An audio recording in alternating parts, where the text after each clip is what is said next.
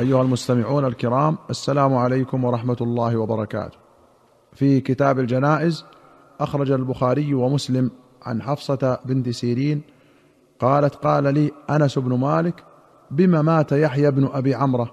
قلت بالطاعون قال فإني سمعت رسول الله صلى الله عليه وسلم يقول الطاعون شهادة لكل مسلم يحيى المذكور هو أخو حفصة بنت سيرين وأبو عمرة كنية سيرين.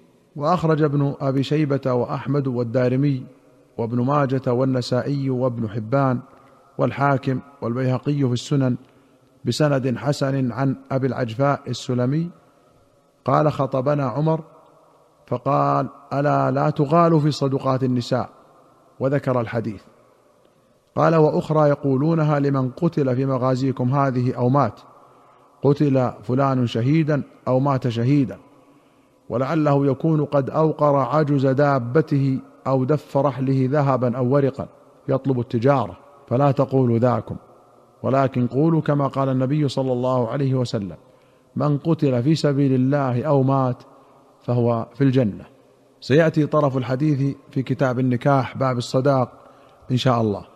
والوقر هو الحمل أو الحمل الثقيل. وأوقر راحلته أي حملها وقرا. أي حملا ثقيلا. قال الله تعالى فالحاملات وقرا. ودف رحله الرحل هو سرج البعير ودفه جانب. وأخرج الشيخان عن أسماء بنت أبي بكر قالت أتيت عائشة حين خسفت الشمس والناس قيام وهي قائمة تصلي. فقلت ما للناس؟ فأشارت بيدها نحو السماء. فقالت سبحان الله. فقلت آية؟ قالت برأسها النعم. فأطال رسول الله صلى الله عليه وسلم جدا فانصرف وقد تجلت الشمس فخطب الناس فحمد الله بما هو أهله ثم قال ما من شيء كنت لم أره إلا رأيته في مقام هذا حتى الجنة والنار وأوحي إلي أنكم تفتنون في قبوركم مثل أو قريبا لا أدري أي ذلك قالت أسماء من فتنة المسيح الدجال يقال ما علمك بهذا الرجل فأما المؤمن أو الموقن لا أدري أيهما قالت أسماء فيقول هو محمد وهو رسول الله صلى الله عليه وسلم. جاءنا بالبينات والهدى فأجبنا واتبعنا هو محمد ثلاثا فيقال نم صالحا قد علمنا إن كنت لموقنا به. وأما المنافق أو المرتاب لا أدري أي ذلك قالت أسماء فيقول لا أدري سمعت الناس يقولون شيئا فقلته وأخرج الشيخان عن أنس رضي الله عنه أن رسول الله صلى الله عليه وسلم قال إن العبد إذا وضع في قبره وتولى عنه أصحابه حتى إنه ليسمع قرع نعالهم أتاه ملكان فيقعدانه فيقولان له ما كنت تقول في هذا الرجل محمد صلى الله عليه وسلم؟ فأما المؤمن فيقول أشهد أنه عبد الله ورسوله. فيقال له انظر إلى مقعدك من النار أبدلك الله به مقعدا من الجنة. قال النبي صلى الله عليه وسلم فيراهما جميعا.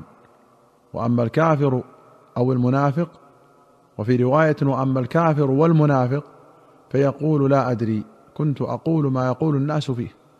فيقال لا دريت ولا تليت.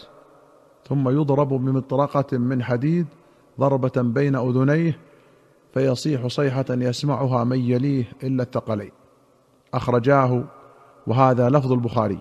قال ابن منظور في لسان العرب قيل في معنى قوله ولا تليت ولا تلوت أي لا قرأت ولا درست من تلا يتلو. فقالوا تليت بالياء ليعاقب بها الياء في دريت. وأخرج الشيخان عن البراء أن رسول الله صلى الله عليه وسلم قرأ يثبت الله الذين آمنوا بالقول الثابت. قال نزلت في عذاب القبر. وفي رواية أن النبي صلى الله عليه وسلم قال المسلم إذا سئل في القبر يشهد أن لا إله إلا الله وأن محمدا رسول الله. فذلك قوله يثبت الله الذين آمنوا بالقول الثابت. وفي رواية قال يثبت الله الذين آمنوا بالقول الثابت نزلت في عذاب القبر. يقال له من ربك؟ فيقول ربي الله ونبي محمد صلى الله عليه وسلم.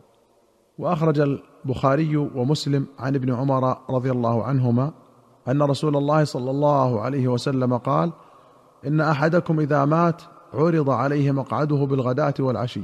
إن كان من أهل الجنة فمن أهل الجنة وإن كان من أهل النار فمن أهل النار.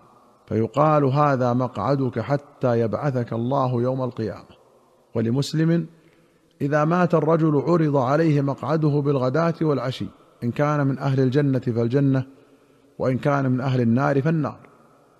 ثم يقال هذا مقعدك الذي تبعث إليه يوم القيامة.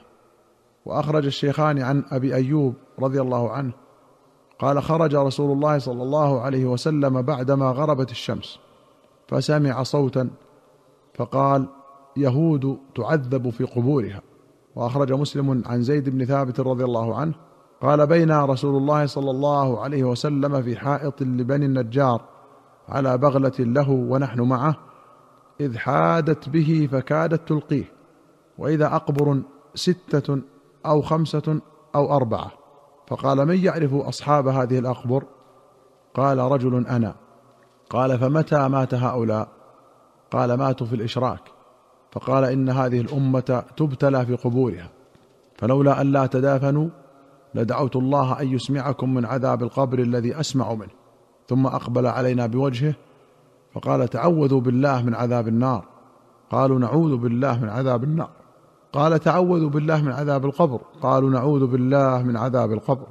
قال تعوذوا بالله من الفتن ما ظهر منها وما بطن. قالوا نعوذ بالله من الفتن ما ظهر منها وما بطن. قال تعوذوا بالله من فتنة الدجال. قالوا نعوذ بالله من فتنة الدجال. وأخرج الشيخان عن عائشة رضي الله عنها قالت دخلت علي عجوزان من عجز يهود المدينة فقالتا إن أهل القبور يعذبون في قبورهم. قالت فكذبتهما.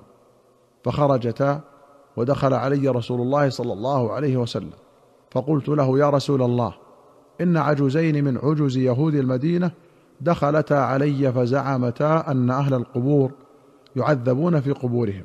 فقال صدقتا إنهم يعذبون عذابا تسمعه البهائم كلها ثم ما رأيته بعد في صلاته إلا يتعوذ من عذاب القبر. ولمسلم قالت دخل علي رسول الله صلى الله عليه وسلم وعندي امرأة من يهود وهي تقول هل شعرت أنكم تفتنون في القبر؟ فارتاع لذلك رسول الله صلى الله عليه وسلم وقال إنما تفتن يهود.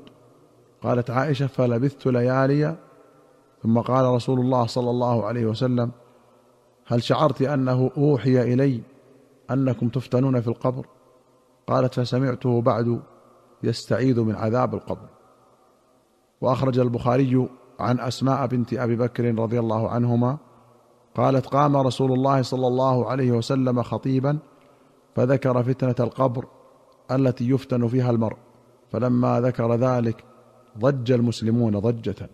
وأخرج الشافعي وأحمد وابن ماجة وأبو داود والترمذي والبزار وأبو يعلى والطبراني في الكبير والحاكم والبيهقي في السنن والبغوي بسند حسن عن عبد الله بن جعفر رضي الله عنهما قال لما جاء نعي جعفر قال النبي صلى الله عليه وسلم اصنعوا لآل جعفر طعاما فقد أتاهم ما يشغلهم أو أمر يشغلهم قال الطيبي دل على أنه يستحب للأقارب والجيران تهيئة طعام لأهل الميت.